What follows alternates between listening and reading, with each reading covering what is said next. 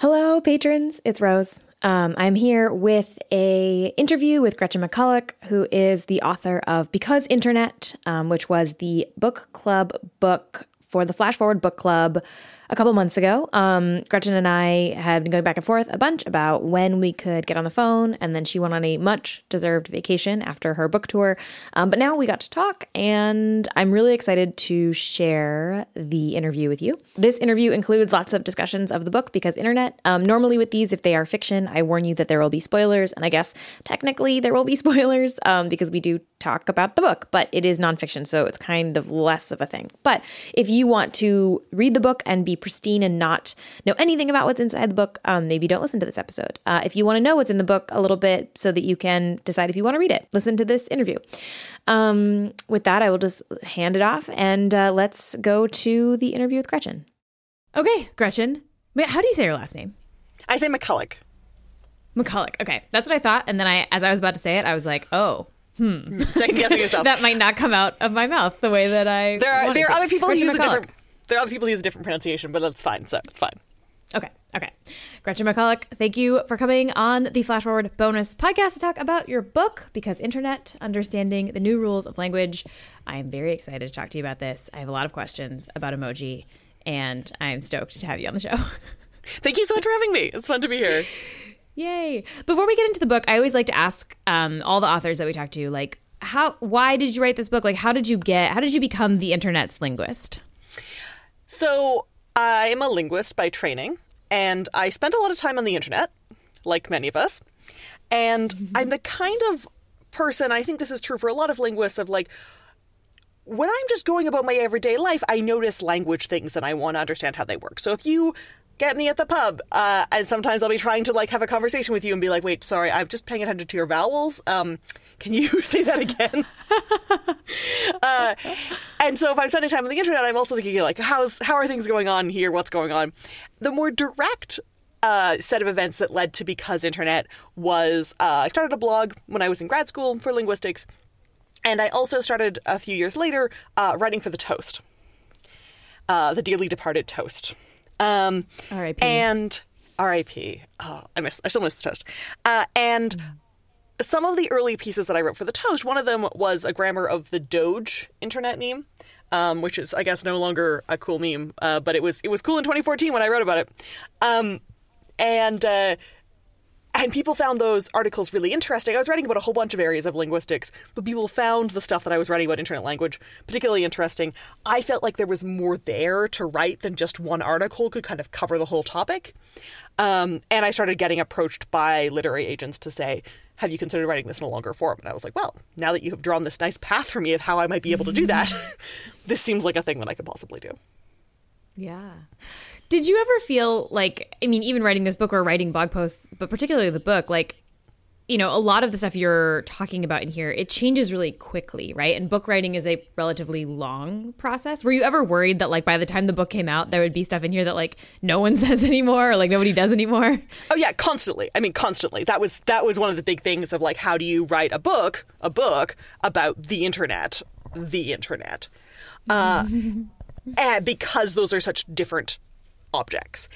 There were a couple things that made that better for me.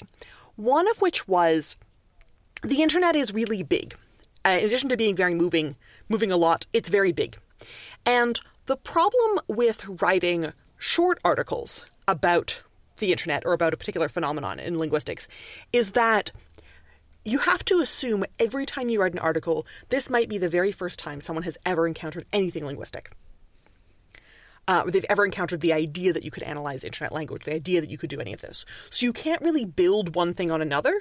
You can try to do this with like a series of blog posts. When it comes to like writing, uh, like uh, when I write something for Wired or something, I can't assume that anybody has any background knowledge at all, especially about linguistics. And mm. so with the book, I'm able to be like, well, if you're at the end of chapter four, I can assume you read the beginning part of chapter four. Fair. Or if I you've I think that's fair. cha- if you've gotten to chapter seven, I can assume you read chapter two, and maybe you didn't. But if you didn't, you know it's your fault. yeah, you, I mean, I'm sure some people would still complain, but yeah. Well, like if you didn't, don't blame me for this because like I put these chapters in this order, and I know some people have read the book out of order, which like is fine. The chapters are fairly modular. But I can still say, okay, I can assume that you now know what the idea of linguistics is, and I don't have to reintroduce it every three pages. Uh, right. So, in some senses, it is actually easier to tackle a particularly large object like the internet is in a larger format like a book, even though individual internety articles can be more of the moment time wise, there's a limit to how much depth they can have. Mm. So that was one thing that was actually very helpful. You know, like I don't normally get to make my whole emoji argument. I normally get to make pieces of my emoji argument. And to be able to lay out, here's all of the stuff I think about emoji, which is too long for one article uh, you know, now this is the final word. No one else needs to have any thoughts about emoji, right? That's how that works. yeah, yeah, no, that's it. Emoji's now off limits. We're, we're done here. Uh, so that part was helpful. The other thing that I did is I read a lot of other people's books that I had written about the internet in previous eras in the 90s, in the t- early 2000s, and I looked at what they did that made those books seem to date more or less badly. Um, what did you and, learn? Yeah. So, one of the things that I noticed was that in a lot of eras, there are kind of multiple options for how you phrase things. So, you can talk about sort of social media in general, or you can talk about blogs in general, or you can talk about, um, you know, the chat format in general as a as a general format or as a general concept, or you can talk about very specific lists of websites. And generally, these specific lists of websites, if you if you give a bunch of them, um, they'll contain a few that are now dead. They'll contain a few that are still alive, and they'll contain a few that are now dead. And it can be difficult on the part of the author to know which ones in your mm-hmm. list are going to be alive and are going to be dead.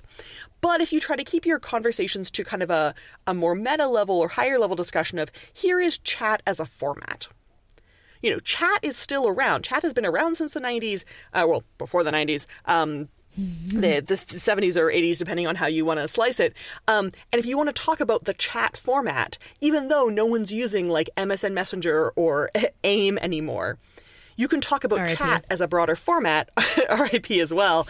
Uh, you can talk about chat as a broader format, and then even if like iMessage, no one's using it in 20 years because they're all using some new thing, it's still about chat as a format, regardless of the particular platform it's being used on. So mm-hmm. a lot of what I tried to do was okay, let's talk about the formats rather than uh, the thing. So for an, an, interesting example of this is TikTok became cool.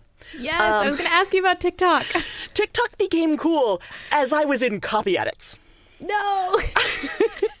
and when you're in copy edits, you you can change some things, but you can't change anything that changes what page anything's on. Or right. even really what line anything's on, because that has like later page repercussions uh, because the index has already been made, and if you change the pages that stuff is on, the index will become false, and so you can't make the index false. And so you can fix typos, or if you have to change something that's a little bit longer, you have to like adjust the rest of the stuff on the line so it keeps the line the same length. Um, and that's just how you can. That that's just what you need to do at that stage. And so TikTok was becoming cool, and I was like, damn, is there any way that I can shoehorn like one mention of TikTok into this book somehow? uh, so that I can show that I, I knew what TikTok was. Um, and what I realized when I was trying to do this, I did go through the whole book uh, and was like, is there anywhere here that I could add TikTok? That I could say something about TikTok. Um, what I realized is that I had also not talked a lot about other more current video platforms. I had also not talked extensively about YouTube, for example, which has mm-hmm. always been a thing. I had just been saying things like video Mm. Uh, I had already always already been saying online video. I hadn't been talking about. I'd mentioned like the stories format, like the Snapchat stories, which became Instagram stories. I'd mentioned that in a place. I'd mentioned Vine once, uh, also RIP. Um, I know RIP. I mentioned YouTube a couple times, kind of in passing, but I also hadn't done a deep dive into the culture of YouTube. And so, right. at the point at which I'd already chosen to not do a deep dive into the culture of YouTube, I was kind of insulated from not doing a deep dive into the culture of TikTok either, because neither of these things were things that I, I had covered. So it wasn't so much a question about currentness, it was a question of like, how much am I talking about online video as a format? And I, I chose to talk about online video as a generic video thing, in part to insulate myself against the future invention of TikTok, which I couldn't anticipate. Uh, So I was it was an interesting test of my kind of insulation strategy there. And like the other thing is is I didn't want to just you know, if, if I had figured out a way to say the word TikTok once, I would have tried. I would have done that, but I, it, didn't, it didn't come up. But it's unclear to me whether TikTok is going to be a thing in t- five or ten years Right. because it's still the kind of like trendy, especially those like trendy teen apps. You know, like who's using Yik Yak anymore? Remember Yik Yak? No one uses Yik Yak Or yo. Yo, or like some of these like there have been uh, like um there was this uh s- this like secrets app. Um Peach. Peach, yeah, there's been a bunch of them. Um, the one that there's one that got bought by Facebook. There have been other apps that have had this like meteoric rise, but also meteoric fall. Um, and it's not quite clear to me whether TikTok is going to be popular in in ten years. And so maybe having included it would make the book look more dated in the long term, even if in the short term it makes it look very look very trendy. Um, and also. I didn't want to if I was going to include something like this, I want to include like the analysis of it, not just like this is a thing that exists. And so at that Right. point you're also waiting for the academic cycle to catch up, which means you've got to wait a couple years for something to become popular until someone can like finish their dissertation about it. so like the, you know, Instagram and Snapchat stories format was already popular while I was writing the book, but I'm told there are some people who are writing their dissertations on it now, but they haven't finished them yet. They haven't published stuff that I can cite. So that's also you're kind of waiting for the academic uh, side to catch up, and especially something like video, where I can do some of my own analysis of Twitter, but to do detailed analysis of the video format is just, you know, the kind of work that you want to distribute among a lot of people. Right. Right. Right. You talk about that, I think, in the either chapter one or the intro, right? About like the challenges of analyzing certain forms and video and audio are hard, whereas like the internet, like the written internet, is actually like pretty easy because it's all just right there. You know, you can just Yeah. look at it. the written part, part of the internet is really easy, and that's why, um, you know, like somebody could also do a giant analysis of podcasts. Do I talk about podcasts in this book? Not particularly. Do I have a podcast? Do I know that podcasts exist? Yes. but the book is kind of about internet language as this informal written form because that's the part that has this really sufficient time depth to say, okay, there is a bunch of research you can cite, there's a bunch of stuff you can look at, you can look at stuff that's not tied to a particular format, and somebody could do uh, analysis of the linguistics of podcasts. I'm sure it would be very interesting. I would love to read this analysis if anyone was working on it. Um, but I don't know of one at the moment. so, Right. and it's the kind of thing that again is very difficult to do uh, if you're, you know, just sitting around coding stuff yourself. It's the kind of thing that I'd want someone to write a dissertation about, which I could then cite. so, right. Right. Outsource that uh, work to the graduate students. outsource that, outsource that to graduate students. I love graduate students. Like, you're great. Please write a dissertation about this stuff. um, well, I, I've heard from a lot of students who've like, yeah, I'm going to like use your book as like my uh, to help with my lit review. Like, I'm going to go through your bibliography and like go th- search up all those sources. Which I, it's really Oh, that's nice to be able to kind of like put all of the sources. I mean, not every single source, but like many, many of the sources that I was aware of, kind of all in one spot, so that people who are doing this kind of research can say to their profs, like, hey, look, you know, traditional professor mm, you know, Professor Old School, like there are actually sources about internet linguistics and I can cite them. Totally. Well, this actually kind of, you know, this this conversation about like, you know, waiting on the academic cycle and not wanting to be too specific so that the book doesn't feel dated actually gets a little bit to a question that Michael asked in the book club chat, which was like how do you figure out or or pick what feels like an actual kind of like real shift in language and not just something that's so either specific to a format or flash in the plant pan or like just it happens so quickly and then it goes away that it's not really worth talking about. Like how do you decide what fe- feels like enough to constitute like okay this is a real shift versus just like a one time thing or something that you know people only did in their away messages on aim and it's just like so specific it's not worth talking about Yeah, it, that's a, you know, that is that is a that is a major question that uh, I was kind of trying to look at constantly. Part of it is. Um, in many cases, what I was trying to do, another thing that I was trying to do to make the book date less quickly, was expand the time scale of what I was talking about in the book as a whole. Because uh, I figured you know, I wrote the book between basically 2015 to 2018, pretty much, because I, you know, one, has to finish a book and put it into production before um, it it does the kind of thing. So I did a few minor kind of copy edits in 2019, but it was pretty much 2015 to 2018 that I worked on. Um, and uh, I didn't want it to be like, here's a list of the cool memes from 2015 to 2018. um, because yeah. that is dated immediately. Like the book comes out in 2019, and people are like, "Oh, that was so six months ago." Uh, that is that is dated immediately. And so one way to make the book less dated in some respects is to expand the time depth. So rather than just trying to cover, say, a three-year time span, to say if I'm going to try to cover a two-decade or sometimes a century or more of a time span. Um, like if you look back at the history of sarcastic punctuation marks, there's there's a desire for this as early as the 1500s. Uh, or if you look back at the use of all caps for emphasis, like that's at least 100 years old. And so as far as I could, trying to find historical antecedents of stuff, or if that's you know chat going back to um, you know this this bizarre 70s uh, five box talkomatic style chat, which I made a diagram of in the book.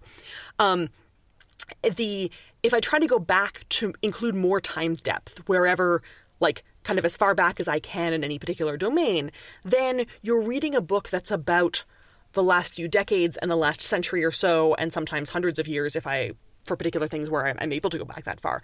And so if you read that book in five years' time, you're still going back a century or you're still going back a few decades. And so it's not as immediately obvious that like last year isn't in it in, in mm, for mm-hmm. for the reader of 2025 where right. oh the 2020s aren't in this um, so if something seemed to have a historical antecedent or if it could be put in a broader historical context um, then it was interesting to it was it was it made more sense to try to include as part of something or if it w- could be part of some sort of like bigger narrative around some level i mean there's also i did a certain amount of um, you know hanging out on the internet myself, asking people. Sometimes I just, you know, like put up on Twitter. Uh, you've probably seen this because I know we, we, follow each other on Twitter. Uh, like, hey, mm-hmm. people, talk to me about the ampersand. What do you think about the ampersand? You know, and sometimes that means that people would just would end up sending me a link to a paper that I didn't know about. Sometimes that means that people would just tell me their personal uses of it, or they'd say, "Oh, I started using it in you know ten years ago on this site," or you kind of get because there's no faster way to um, do research in some case than to assert a slightly wrong opinion on the internet. That's very true. So sometimes I'd put up a poll, and I wouldn't necessarily be committed to the results of that particular poll, uh, Twitter poll, but it would be enough people, and I would say, like, you know, do you use it, this thing for this or for that or for other? Please reply. And you'd get a bunch of other responses, and you could make a new poll that's like, do you use it for this thing or that thing or this other thing? Um, and kind of keep refining that until you got a, at least a set of poll options that seem to reflect most of what people were doing. Um, so you can kind of I think of the book as written in dialogue with people on the internet because you know, you no matter how much I kind of do my own googling or do my own researching or do my own lit reviews, somebody being able to be like, well, I was part of this community, you know, I was on this BBS back in the 80s and we did this. Or mm-hmm. I was, mm-hmm. you know, this was what my friends did on this thing. Uh, and so you can kind of get a more rounded perspective by saying, you know, what were people doing? I also tried to encourage, like, especially like undergraduate students or early stage grad students to like send me their papers that they'd written about internet linguistics because the stuff that people thought was important enough to write even like a class paper or like a you know internal paper that didn't try to get published or a conference presentation or something the stuff that people thought was important enough to like write up for something like that is also an interesting reflection of like where you know what people are thinking is important uh, and what people are thinking mm-hmm. is is worth trying to to figure out um, but yeah, you know, I don't I, I, don't claim to like know everything about every single subculture but on the internet. I think that's impossible. Mm. Uh, so I'm sure there are some things people say, well, you didn't cover this thing, and I like it. I'm like good. I didn't. I'm sorry. Uh, I couldn't cover everything. yeah, you have described one of my interviewing techniques when I'm interviewing scientists for the radio, and like I want them to say something again, and they're being a little bit ornery. Is I just say something wrong to them, I'll be like, "Oh, so so is it this?" And I'll say it like I know it's wrong, and they'll be like, "No," and then they'll usually say it like a in a way that's usable for recording, mm. which is like a fun trick to trick scientists into getting slightly angry with you, so that they'll actually say the thing that you want them to say. this is nefarious, and I like it. Oh, it works so well. Yeah, it's great. Uh, it's my little interviewing tip. Um, now I'm looking back at my other interviews, being like, "Are people doing this on me?" Ah, no, you're good. You're easy to interview. That's the thing. uh, it's always people who are like, they'll give you a really technical answer or something, and like you just uh, can't. You know what I mean? Okay, you need them okay. to just say it like a little bit more simply and get break them out of like whatever rehearsed thing they th- thought they were going to say. Mm-hmm. Um, I'm curious, like, so you know how when you like, and this is I think like a human thing where if you hang out with somebody and they use a lot of slang, you'll start to kind of use the slang that they use, and Yeah. that you know you you talk about that a little bit in the book too. Like people will kind of like adopt each other's, you know, lingo or or, or you know abbreviations or even emoji or whatever. Um, did you find when you were writing this book, like as you were looking at the ways other people were using it, did you find your own patterns changed, or were there things that you like found yourself doing as you were researching the book? Oh yeah, absolutely. Um, all the time. One one example of this is um, so I cited uh, Jonny Sun a couple times as an example of people doing you know internet slang things um, because he was you know he's he's fairly visible, so you don't feel like you're taking like here's some random person who has 20 followers on Twitter and now I'm going to cite them in my book and make them very visible. Maybe they didn't ask for that.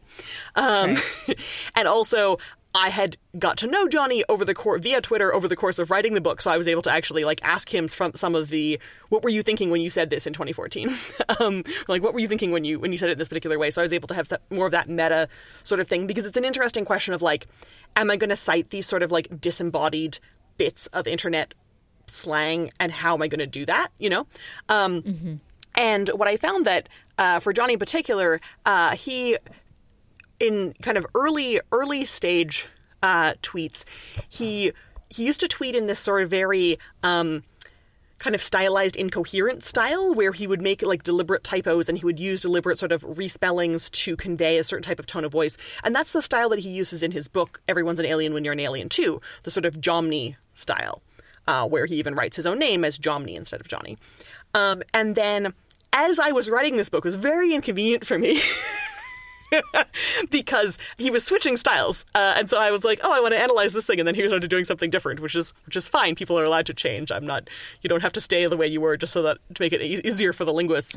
but it was like, "Damn it, Jonny!" Uh, so um, he switched to this style that was less about the sort of deliberate uh, respellings and more about this sort of like um, both very sincere and very enthusiastic, and also very um, sort of. Uh, so we have like a like all lowercase, but like way more exclamation marks than his former style had had. Um, and less of the sort of deliberate respelling, more exclamation marks, still all lowercase. Both of them had been all lowercase, um, and this sort of like uh, and still a very approachable style. You know, there's something about saying things without standard capitalization and punctuation that makes you seem like you're not standing on ceremony and like you don't have uh, a stick up your back and you you're not going to be harshing on other people for their typos because you're already participating in this sort of relaxed style. So I definitely found myself just I think this was a, a movement on the internet in general, especially a shift that happened on Twitter, where if you look back at people's tweets from like 2013, they'll often be, you know, all beginning with capitals and, uh, you know, have this very sort of standardized style and this sort of lowercase, um, sort of semi joking, semi relaxed, semi, um, you know, kind of laid back, but but sometimes ironic, sometimes just very chill style is a style that's developed, I think, uh, for a lot of people and not just myself. But I noticed it because I was specifically analyzing Jonny as an example of it, um, that I would do this more and I would use more exclamation marks and especially that like some of the time I still tweet with like an initial cap uh, and like here's an announcement. And then sometimes I'm deliberately doing the like now this is all in lowercase because I'm joking or I'm being ironic or I'm just trying to seem very approachable. Like if someone tweets to me that they like my book, I'm often going to reply in lowercase, especially if they tweeted to me in lowercase in the first place, because I don't want to be like, here's me being a fancy author. I want to be like, thank you so much, I'm a real person. Right. It's that same thing, right? Where you're matching what other people are doing, right? Yeah. Like if they come to you and, you know, it's like you see this in emails, right? If like they someone signs their name Dr. So and so, I will try to like refer to them as Dr. So and so as opposed to like, you know, their first name or whatever it is. You try like, you know, you want to kind of match people exactly. where they and if someone, are. especially because a lot of people tweet me about my book, so I'm like, uh, uh, if somebody tweets me about the book and they use an emoji, I'll try to use an emoji back. Maybe not the same one, uh, maybe a different one. Or if they're using exclamation marks, I'll use exclamation marks back instead of the emoji or something like that. Because I just want I want them to feel comfortable, uh, and I want them to feel like they're you know talking with someone who who understands them. Yeah. A question that Hector asked that kind of relates to this in terms of like the ways that things sort of creep into our lexicon or you might hear somebody else say something. Um, Hector asked about if you've looked at all on anything or any studies about Spanglish and sort of how Spanglish has entered into daily writing or communication in sort of US English, um, and like how certain people, especially I think I've seen it a lot on Twitter, where people will like add in not just Spanish, but like other languages can, can kind of come in a little bit more easily, I think maybe with like, you don't have to know how to pronounce it, or like you, you can just kind of like use the words that you've seen other people use. Do, has there any been, been any work on that element? Um, I know that there are uh, linguists who've done research on mock Spanish and the sort of like use of uh, the use of Spanish by very Anglo people in this sort of like um, mockery or making fun or register. The kind of like I think of like "hasta la vista, baby," where you're like really mm. not trying to be a Spanish speaker. You're not trying to signal that you're a Spanish speaker when you quote that line uh, from a movie. You're just like signaling this sort of thing, and it can get interpreted as mockery there. But I think there are uses that are not necessarily mocking as well. I don't have a lot of context for the spoken version of that because I'm not American. I don't live in the U.S. um, right. And so, like, I live in Montreal, so my context for like people switching languages is all like English and French uh, in Montreal, which I have lots of thoughts about. But like the I've tried to tweet about them occasionally, but like there are just very few people on the internet who have that sort of context for them. Maybe I haven't found them. Yeah. Uh, so I, I, don't tweet as much about French as I as I would. Uh, I think it is. There are aspects in which it's easier because you can, you know, you can pause to look something up. Uh, you can use, you know, you can use Google Translate to kind of help help you spell things. Uh, I have uh, French and English both enabled on my phone's keyboard. Uh, and I actually find it faster to type in French on my phone than on my computer because I get partway through spelling the word, and my phone's like, "Here's where you wanted the accents," and I'm like, "Oh, great, thank you." So I did. Um, but of course, that only works for the formal variety of French. And the informal variety, uh, like French text speak, I am really not uh, good at. I'm really not up to. oh, up interesting. Because I was never taught it in school. It is very it is much more similar to the spoken version uh, there's all these words that get dropped there's all these words that get kind of smushed together i mean kind of like how english speakers use like dunno and gonna and have to and all of the stuff um, french speakers also do stuff like this where they smush stuff together and you read it you see it on the page and you're like, what is that? And then you try to pronounce it and you're like, oh, it's this word. um, so uh, one example is if you say, you know, in, in a formal French, like what you what you learn in school, you you learn to say je suis, which means I am. Um, so very common thing to say, and uh, this sometimes gets pronounced suis, just je suis, with like the the e gets dropped and it's just j s u i s. Um, but then sometimes this even gets respelled C H U I S, shui, um, because that's what it sounds like. The S at the end is silent because it's always silent. Um, but that that's what it sounds like. Uh, that's what people write on Twitter and in text speak and stuff like this. They'll sometimes write shui the same way you might write like ima. But you don't have like French French classes do not teach you shui, or it would be like an English as a second language class teaching people ima, which they're probably not going to. Maybe they should, though, because people actually use it. And you don't necessarily know what's going on when your friends are texting you uh, if you don't know this stuff. mm-hmm. But it's not yeah. part of the sort of canonized vanilla, uh, you know, formal variety. So it doesn't right. get taught as much. Um, but I'm still like, yeah, I, I, I text like a, you know, dictionary in French. I don't text like a normal person. It's so funny. I learned Spanish um, in Costa Rica, and they use a very formal version of Spanish, mm-hmm. um, where you basically don't ever use the informal you, like unless you are super super close to someone. Um, and then I went to Spain and I started speaking in Spanish. People people were like, what? like it, they basically were like, it sounds like you're speaking in old English, essentially, because I was just like so formal. A because I was like, you know, I don't know, I'm like a visitor, I don't know people, but also like because I learned a much more formal version of Spanish. Um, and they would tease me, people that would tease me, being like, where are you from? Like, where did you learn Spanish? like, what is this? yeah because i didn't know any of this slang yeah. Well and there are so many there are so many different varieties of of many of these especially the larger languages that are spoken in various different areas that have their different varieties and people are like oh you speak language x. That doesn't mean you speak it the same way that people um, right. you know speak it there. Uh, the it's really fun for me in going to France because there people hear my accent and they're like immediately you must be Canadian. Whereas normally traveling mm. as an mm. English speaker, they're like, oh, are you American? And I have to be like, no, it's Canadian. Whereas people immediately immediately clock based on the accent like where I'm from in a French context, which is kind of interesting. That's interesting. Yeah. Um, are you familiar with the going back to sort of mock Spanish? Are you familiar with the this is now old? Speaking of dating myself via meme. Um, mm-hmm but there was. Do you remember the Twitter account El Bloombito? I don't think I Did you ever? Okay, so this might have just been in New York. I was living in New York at the time, and um, Michael Bloomberg was the mayor. Oh wait. Do you remember? He like Yeah. addressed. There was a there was going to be a hurricane, and he addressed the city, and he like gave his speech in English, and then he like attempted to give the same speech or abbreviated version of it in Spanish, and it truly sounded like this man had never heard Spanish before. It was like Yeah, yeah, yeah. And so like, bad. It was like this, like this, like bad fake Spanish account, like pretending to be Michael Bloomberg speaking Spanish. Yes, yes. I just remember yes. what, what it was called. Yeah, yeah, yeah. El Bloombito. Yeah, and it was so like it just is like a really um because it was truly a, um like I don't know what how any any of his aides allowed him to to make that speech. It was so bad. Like it was not only embarrassing but also incomprehensible if you actually speak Spanish. There was no way that you were going to understand what he was saying. Um and but yeah, I just remember that account like and kind of it tweeting in these like pseudo sort of Spanish but not Spanish, like just to make fun of Bloomberg, which like uh, was deserved. Um, yeah, no, it's it's been. I mean, the um, yeah, I think there's there a couple of. I tried to look. I tried to look at much as about as much stuff in other languages. Uh, f- like about the internet as I was able to find. It's just unfortunately there was not that much of it, um, because I think the internet, especially historically, has been even more English dominated than it is now. Um, there is definitely an increase in people using language other than English on the internet, which I think is very good, but the research lags behind that.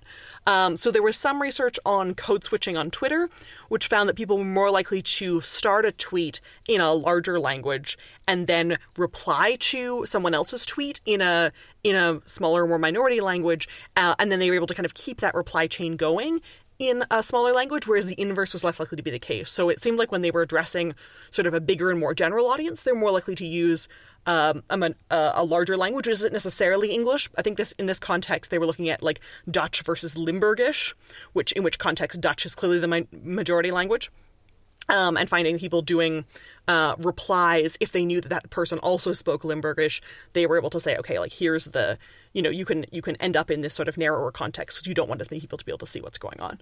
So um, there's there's been some stuff on that. Um, the yeah, and like a lot of languages are uh, borrowing words from English these days because of globalization and so forth. Uh, so you have this sort of like you know mixed hybrid thing which is definitely the case in french like i hear a lot of people kind of dropping english words in their french or speaking kind of a combination of english and french so i expect the same thing is probably true in spanish but i don't have as much like personal uh, Yeah. experience of it Yeah, I think it, like a lot of some of the folks in the book club did note like that they use a lot of Spanish words in English and vice versa, depending on where they are and you know where they grew up and, and things like that. Um, speaking of sort of like dropping like words moving in and out of sort of like vocal speech from the internet and and vice versa, Libby actually asked a really interesting question. Um, she asked like you know uh, there's like a lot clearly um, informal writing is heavily influenced by informal speech. So like you write like so with lots of O's, right? Like you've talked about this in the book. Um, do you have favorite examples maybe of it going the other way where like we now say OMG or like I've heard kids say that's fire, which I assume means like the fire emoji. I'm an old person, so maybe that's not correct, but like I think that's what they're talking about. But like do you have are there other examples of like thing internet speak kind of like then moving into our like out loud speech? Yeah, so like acronyms definitely a big one. Uh, in that you you know not just have like o, uh, OMG. Um, there was an anecdote that I heard from somebody the other day that said that their kid. Uh, found out that LOL had originally stood for laughing out loud and was like, "What are you kidding? What are you kidding me? That's fake. Like that's weird." And like an eight-year-old. What did he think that it was? It's just like a thing you say. Just like a word. Oh, I mean, like, what, what does what does OK stand for?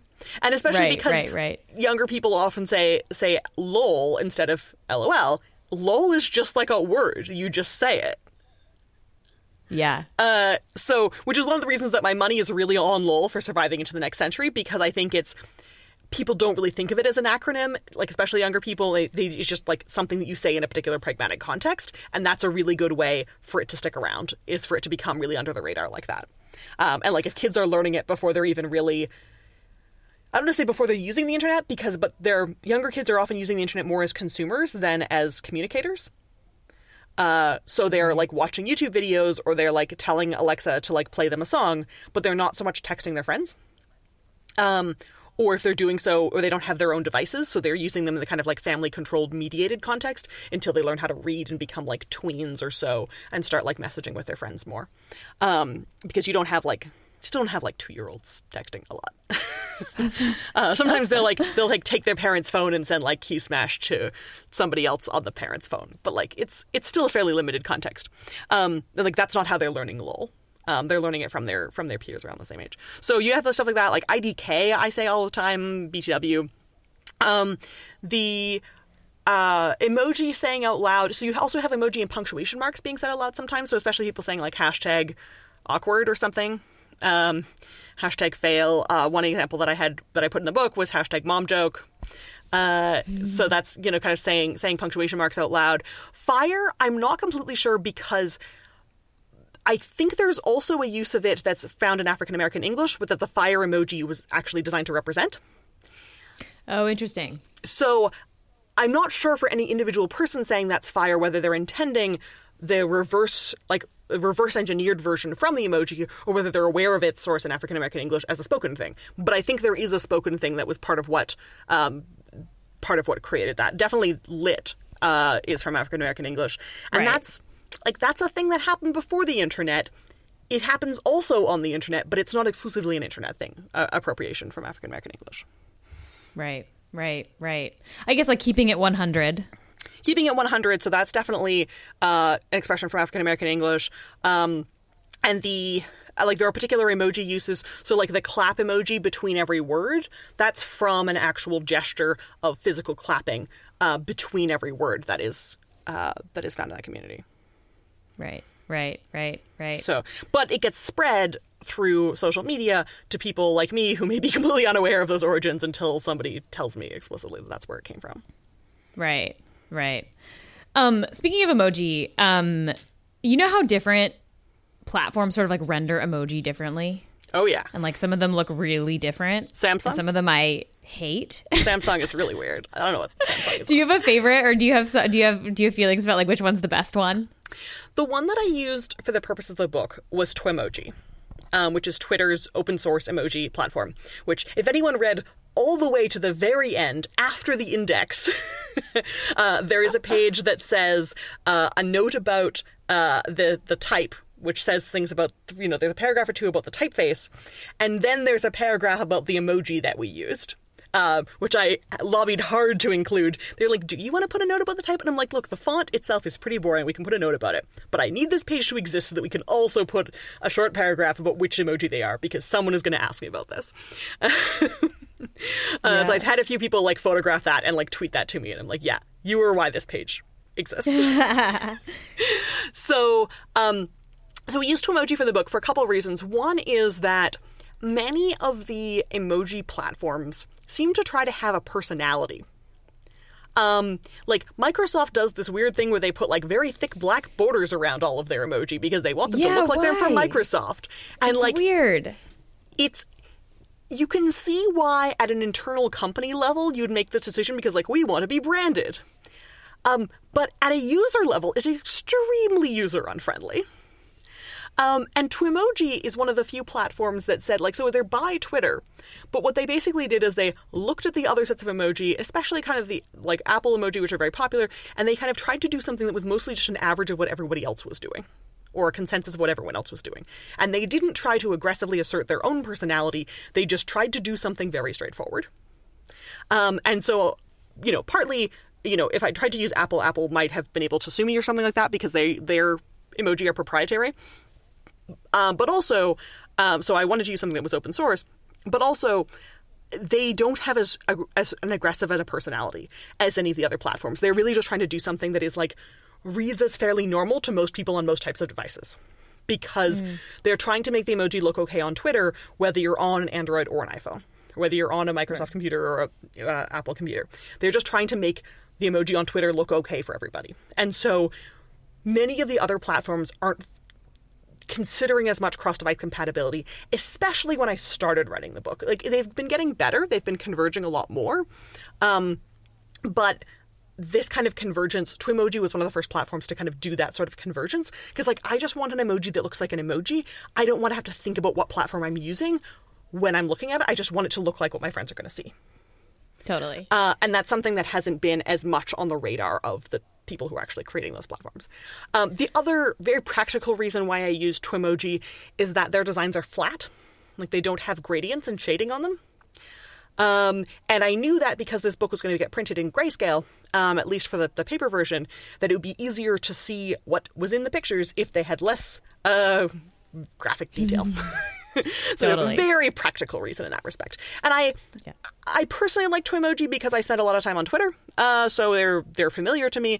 But it was also for this kind of like compatibility and visibility reasons that I wanted to pick them.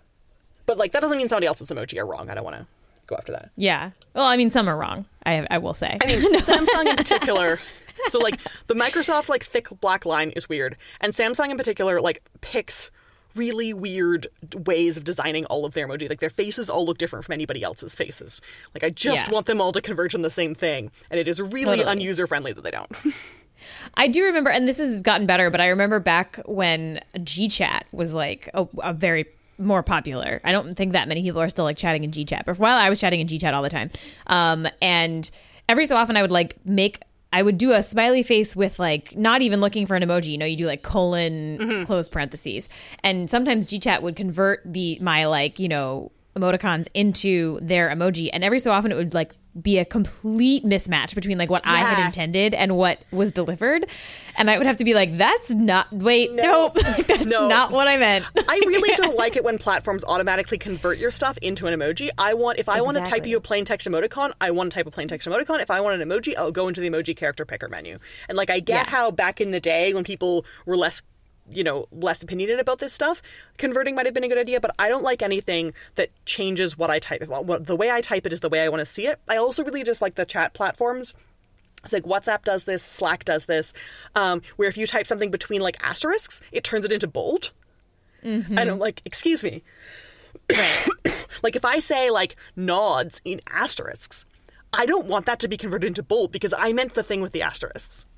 Right. Um, I do that with the squiggly thing where it's like it's like for me it's like ooh magic lines and then it crosses it out. And I'm like, no, that's not what I want. different. No, no, no, it's not at all. and I think the thing is, is like the the designers or the you know programmers who are implementing that kind of thing think of it as like Markdown, like oh, I'm going to implement these like rich formatting options, and that's fine if you're typing in like Medium or something and you want like Markdown to work.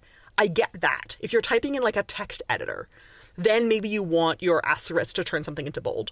But if you're typing in a chat program, people have gotten accustomed to chat programs just not having any rich formatting. And I think they prefer it that way. Like, this is one of the reasons I still like Twitter. Like, Twitter DMs are really weird because they're like not actually a very good chat platform. But one of the things they don't do is mess with me. they never mm-hmm. convert anything into anything else, and I really appreciate that. Whereas like Yeah. Facebook converts stuff and Slack converts stuff and WhatsApp converts stuff and Twitter just lets me like exactly what I type is exactly what the other person gets. Like either I make them either I go get an emoji for them or I type a plain text emoticon and either way they get exactly what I typed and I really appreciate that. Yeah, yeah, no, there's yeah, I feel like I've had so many like I like to do the like asterisks what what is the name of the squiggly thing? Tilde. Tilde. Uh like asterisk tilde, asterisk tilde as like like you know, emph- like fancy emphasis, right? Yeah, and then yeah, it's like, like bold and strike through. and I'm just like, no. No, no, no, no. It's not bold and strike through. It is sparkles. yeah, exactly, exactly. Yeah, I, I, one of the Um, things that I hope for is if this book manages to finally give me enough of a like platform or like clout or influence that I can get in some sort of like shadowy back room with whoever makes this decision and say no, Yes. stop. Yeah. This isn't one of my Right. like life goals. Is like I just want to become famous enough. Emoji I can cop. tell Yeah. tell the people who are converting my tildes into strike throughs to stop doing that. Don't do that anymore. It's bad. Yeah, yeah, yeah. Well, I hope that that happens too because it's extremely annoying. we're doing so many people a favor, right? Like, it's not that I just am doing this for my own personal reasons, but I've had this conversation with many people about how annoying it is, and I'm like, I, someday I will stand up for all of us. There you go. That and also like what I will any animating emoji when I don't want I did not ask for an animated emo- I never want the emoji to be animated. the only, um, just to go old school G chat again, the only emoji animation that I really liked was like back in the very early like G talk days. Is it the lobster?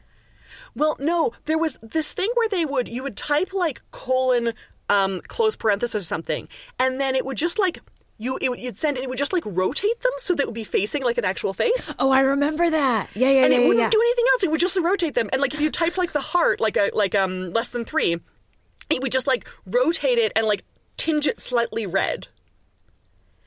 That is the only case of like automatic stuff with formatting or emoji or anything that has actually been good. That one is the only one that's good. All of the rest of them are bad.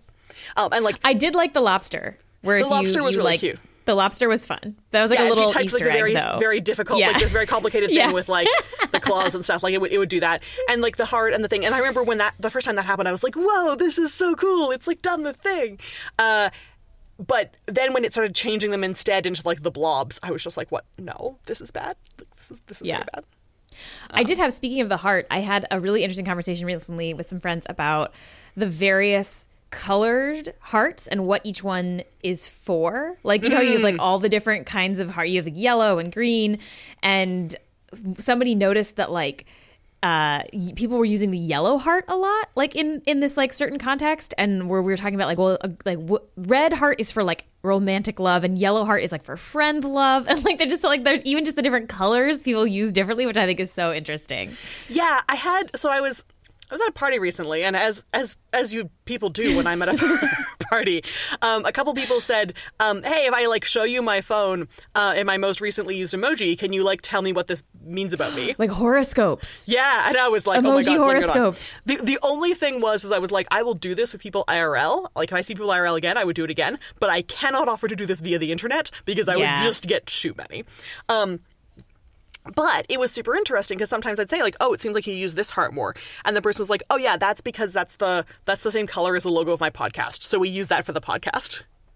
So like Oh, people often have these like very niche meanings for the hearts. Like this heart is the col- is my podcast color heart, uh, or like this heart is like my sports team color heart. Um, so I use it when I'm saying I like this thing, or somebody will like using the like cat heart eyes emoji, and I was like, oh, you seem to use this more than the rest of the people in this group. Uh, and the person was like, oh yeah, it's because I use it whenever I'm saying like I love your cat, or like look at that cat. When people post pictures of their cats, I comment with that emoji. So sometimes people have these sort of like niche subcultural meanings. Like I think there is there would be a certain there's a certain extent of which like I often use like the two hearts emoji these days. oh um, yeah yeah, yeah Which seems to me like it's kind of like sending hearts towards someone or like moral supports moral support and it doesn't it doesn't seem romantic to me like I send it to all sorts of friends. Um like, you know, here's here's my kind of moral support like uh set of hearts. Um but I think people and people kind of get like fatigue with one set so they get like they get bored of the plain red heart and so they switch to a different color or something to be like their signature uh heart. Um and they kind of like they cycle through a little bit. Um, but then you also have Yeah. particular communities like there's um, the, like yeah there's there's like one Slack that I'm in where like lots of people use the yellow heart, uh, and it just i feel like is that the xoxo Yes. Slack? because that's the one i'm thinking of too yeah yeah, Yeah. everybody Yeah. uses the yellow Everyone heart in uses that the one yellow and I- heart in yeah. XOXO Slack, and I don't know why, but like everyone does. Yeah. And now I do Will too. you indulge me if I send you my if I send you my most frequently used emoji? You should send them to me now, and I'll do it on air. okay, okay, wait. Okay, let me let me send them to you via the chat here in Slack. Yeah. Let's see. How do I do this? Where is it?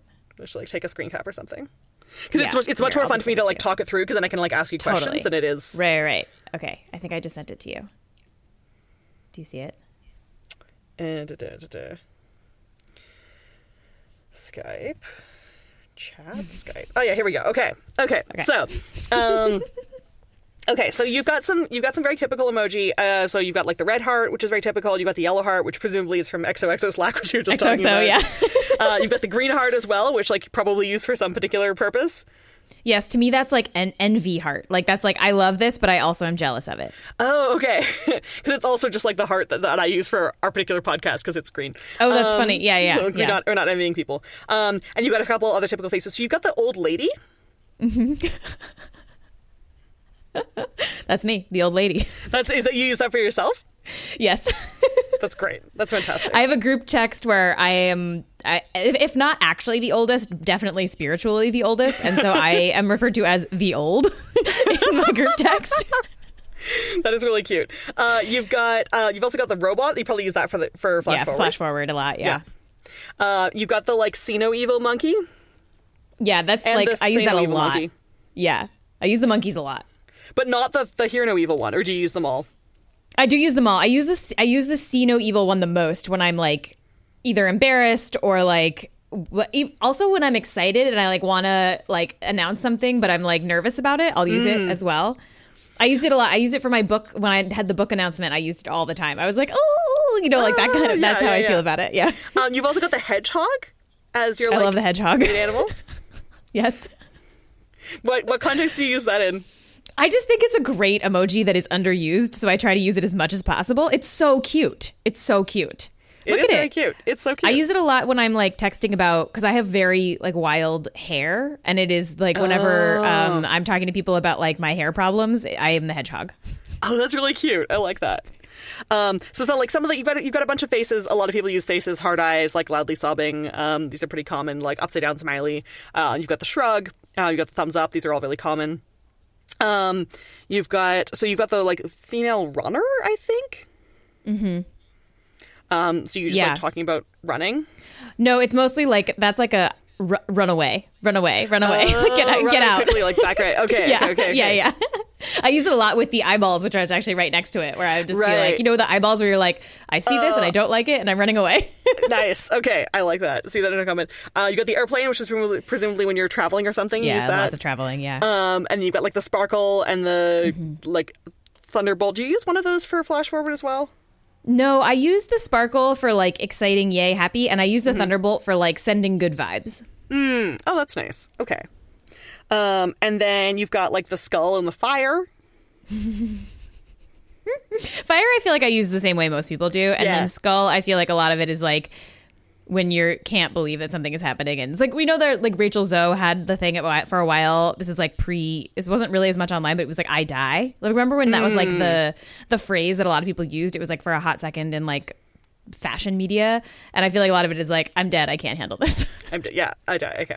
I think I think the other ones are pretty straightforward. You've got a bunch of faces. Do you have anything you want to say about Yeah. any particular faces? I don't think most people use the money face as often as you do. Seen that one.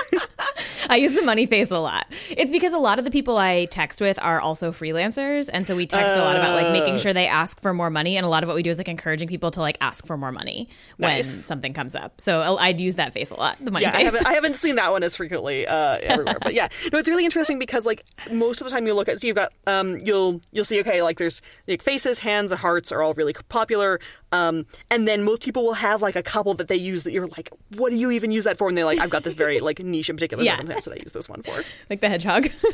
like the hedgehog exactly, or like the like the old lady, uh, or the Yeah. robot or something. You're like, this is my podcast, this is my hair, this yeah. is yeah, yeah, yeah. yeah, yeah. So Um, thank you for indulging me on that. I love that. Uh, that's very fun. Um, you can keep it in or not as you whatever you like. I don't care. Yeah, exactly. Yeah, yeah, yeah. Uh, yeah, I'm Hedgehog Rising, Old Lady Moon. I don't know actually anything about astrology, but I feel like I don't know anything about say. astrology, but yeah, I feel like it's like the new astrology. Yeah, yeah, yeah, totally. Um, I have two last questions for you that came from listeners. Um, one is, I think, from, um, I believe Hector asked this. No, Michael asked this, um, which is what cha- change in written language would you like to see? Like, is there anything that you're just like, I would love to see this either go away or like come back or anything like that? I know a bunch of uh, there's a small, very minority uh, group of of linguists that have been agitating for no apostrophe November. That is what Michael said. He he said, I want the apostrophe to disappear in nine out of ten cases. Because like the, the apostrophe i think is still kind of useful when you're doing like i use it for um like novel coinages or something. So if i say like i'm ccing you or i've cc'd you or something i'll often use the apostrophe there because like cc is such a weird word that to try to put ing or id on it it just it feels like the apostrophe helps that. But in the case of things like don't or can't or something everyone knows this. It would be fine without an apostrophe. It would be just fine. Like to reserve the apostrophe for kind of like novel coinages, the same way you sometimes use a hyphen for a novel coinage, and for like the well-established contractions, there's no particular reason why you need an apostrophe there. Everyone understands you without the apostrophe. It's just like it's just there to be a shibboleth. Yeah, yeah, that's so interesting. I feel like I had never even occurred to me that the apostrophe might like, you know, it it does feel like a good way to like cut down on some of maybe the um grammar policing that people do on the internet about like your your your. It's like it's fine. Everyone knows what fine. you meant. Like no It's one's everyone knows what you confused. Like Yeah. stop Stop being a jerk. yeah. Like you never you never need to like go after someone and tell them about a typo. Like you you know, unless you're literally being hired to be a copy editor. But like if you're not being paid to do it, don't do it. Yeah, yeah, yeah, yeah. No, I I have for a while. I was like in a really bad mood, and I would just like block anybody who would correct my grammar because I was like, I'd stop. I get Yeah. it. Like it's Yeah. fine. it's antisocial behavior. Like you don't go up to someone and say like I hate your nose or like I hate your hat. You also don't need Yeah, to do this about someone's language. yeah, truly. Like, and also, it's like you knew what I meant. It's not like you were genuinely confused. You know what I mean? and like that's the- sometimes, yeah, like I'll correct myself if I've like used a different word, especially if it's like an autocorrect word. I'm like, oh, actually, I meant this word. But like, people know what you mean, like it's fine. yeah. Um, and then the last question is Libby asks um, that, like, you know, the internet, especially like chat, text, tweet, like, you know, all this connectivity and the way that we're writing things was obviously transformative, right? You talk about it in the book. Um, and like, this isn't, it didn't come out of nowhere. It has this history that you talk about, but it did kind of change like the way we think about writing um, in some ways. Do you have a sense for any new technologies that might be continue along this line, be just as disruptive, more disruptive? Like, what is the like? Is there a next internet that might sort of change language? I don't so much think that there's a next internet per se, as in as much as there are other things that we can do with the format. So, like something that I'm watching right now, especially, uh, is things like video and audio um, that we're getting better at producing these, at creating like edited snippets of video that convey a certain type of thing. Um, and if you think about how difficult it was to do video editing, even like 10 or 20 years ago, you know, like you could maybe shoot some video on your like a digital camera in like 2003, but to go in and like put like words on top of the video that you were taking or to like splice certain things together and like do that kinds of stuff, like that was just not a thing that the average person could do without like a special suite of tools you had to like download onto your computer and stuff like that. And the idea that you can do all that editing very quickly from your phone, you can add GIFs to it, you can add words on top, you can like do all this kind of stuff like as an art form that has like all sorts of stylistic bits to it is very interesting, I think. And that's something that I'm kind of keeping an eye on. Um, as I as I mentioned earlier, you know, whether that's on TikTok or Instagram stories or YouTube or various places where people like do stuff to video to create sort of you know, heightened senses of reality or specific ways of engaging with the world. I think there's an interesting like video is in an interesting space where it's getting a lot more democratized than it once was. Um, I mean, you can always do the like, you know, kind of very future tech looking of like maybe AR will do something or maybe VR will do something. But I think for those, it's really too hard to see what that's going to look like from a normal person's perspective because you don't see like normal people just like going around and creating like uh, 3D VR stuff, maybe someday. But like for video, normal people are very much creating this, and they're very much like doing interesting stuff with a medium that you didn't see even 10 years ago. Yeah.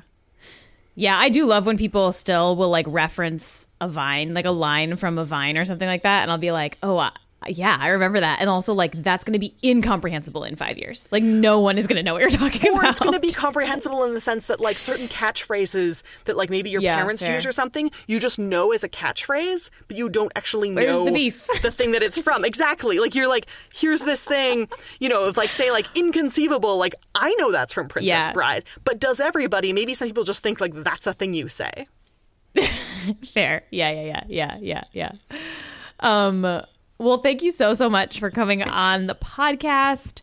Um, people can obviously find the book. Obviously, if you're listening to this, you hopefully have read the book. Um, and if you haven't read the book, definitely get it. Where else can people find you? So I am at Gretchen A. McC on Twitter if you want to see sporadic thoughts or participate in some of the linguistic polls that I inevitably end up running. Uh, I also have my own podcast, which is Lingthusiasm, a podcast that's enthusiastic about linguistics. We have a couple specific episodes that do more behind the scenes stuff about the book. They go into emoji in more detail uh, and go into the, the writing process in more detail. So if you go to lingthusiasm.com or search for Lingthusiasm in your uh, podcast apps, you can find them there. Great. And I'll link to all those things in the show notes, et cetera, et cetera, so that people can find it. Um, great. Well, thank you so much for coming on the Thank podcast. you so much this for was so having fun. me. Thank you so much for having me. This is so much fun. Thank you for reading my emoji horoscope. Very welcome. Okay, that is uh, Gretchen McCulloch, who wrote again because internet. Um, highly recommend it. It's a really fun book. Um, and uh, in the Flash Forward Book Club, we have been sharing our most used emojis and reading each other's emoji horoscopes, which has been really fun. So if you want to be part of the Flash Forward Book Club, um, you can do that by becoming a $7 and up patron. And then you get a little code to join the Slack, and we talk about books. This month, we are reading Bad Blood, um, the book about Elizabeth Holmes and Theranos, um, and it's really interesting. We're already having some really interesting discussions. If you want to find more of Gretchen's work, you can do that. She has a website, gretchenmcculloch.com. Um, you can find her book there. You can also find a link to her Wired columns, um, which are really cool. Uh, and you can also find a link to Lingthusiasm, the podcast that she mentioned, a podcast about linguistics. Um, and it's really fun. It's a really fun show. I feel like I've learned a lot about linguistics. I will link to all of those things in the show notes for this bonus episode. Um, Flash Forward comes back on November 12th. Um, and this season is all about power. We have five episodes about power, and um, it's going to be fun, I think. I'm really excited about the episodes that I have lined up. Um, I've been doing interviews all this week and all last week, and I've got interviews all next week for this. Um, some really cool episodes. Um, some surprising stuff, some interesting stuff, some wacky stuff. Um, and also, as I mentioned, the 100th episode, which is on November 19th. Um, there's going to be some surprise special merch in the store for the 100th episode. And I'm going to try to give patrons a little bit of a pre-sale heads up so you can f- see it first. You get first access especially because the poster that we're making there's only going to be 100 copies sold. So um, you all will get first crack at those. Um, and yeah i'm just really excited for this um, this little mini season. And then after this mini season there will be a little bit of a break and then i'm back next year. Um, thank you to everybody who sent congratulations about the book that i'm working on. Um, there is not a pre order link for that yet. Um, my deadline isn't until next year. But as soon as there is something like that, a link for you to pre order the book, don't worry. I will be all over the place telling you about it and linking to it and asking you to please uh, support the book. So um, thank you, though, to everyone who was congratulatory about the book, which is very exciting. Um, and that's it. That's it for this bonus episode. It's just this interview. Um, uh, a secret. What is a secret that I have for you today? I feel like all of my secrets recently have been about this ceramics hobby that I have developed. But um, so recently I fired the a big batch of these sculptures that I've been making, which I've been calling the noodle beasts. Um, and they are weirdly shaped and they have lots of like weird noodly bits. Um, and so I glazed them by hand by painting the glaze on. And you have to be really careful with glaze um, because if you put too much of it on or if it's a certain kind of glaze, it can run. And glaze is basically like liquid glass essentially. And so it gets really, really hot in the kiln and then it can run. And if it runs too much, it can actually bleed out onto the shelf of the kiln shelf and then solidify and then basically your pieces are just like glued to this shelf which is bad. Um, and of course um, i glazed these noodle beasts and i had done some test glazes of like little pieces and done it and it hadn't run and then of course i opened up the kiln last weekend and there was glaze all over the kiln shelves and all these pieces were stuck to the shelf. It was very bad. Um, and also like very embarrassing because then I had to go to the studio people and be like, hey, I'm sorry I ruined your shelves.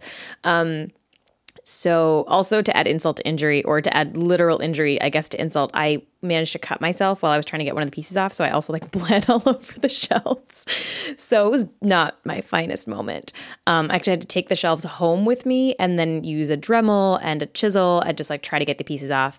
Miraculously, I got almost all of them off. One of them broke sort of irreparably, but everything else came off okay. Um, and, uh, and then I had to return the shelves and, um, you know, fess up to my sins and help pay to replace them because they were ruined. Um, so that was not great. Uh, not my finest moment in the studio, but I do now know um, a little bit more about this process, and I think next time I will do a better job. So, um, yeah, that's my little secret. Don't don't get your stuff stuck to the kiln shelf. It's it's not fun. Okay, uh, I, you'll hear me in your ear holes on November twelfth. Thanks. Bye.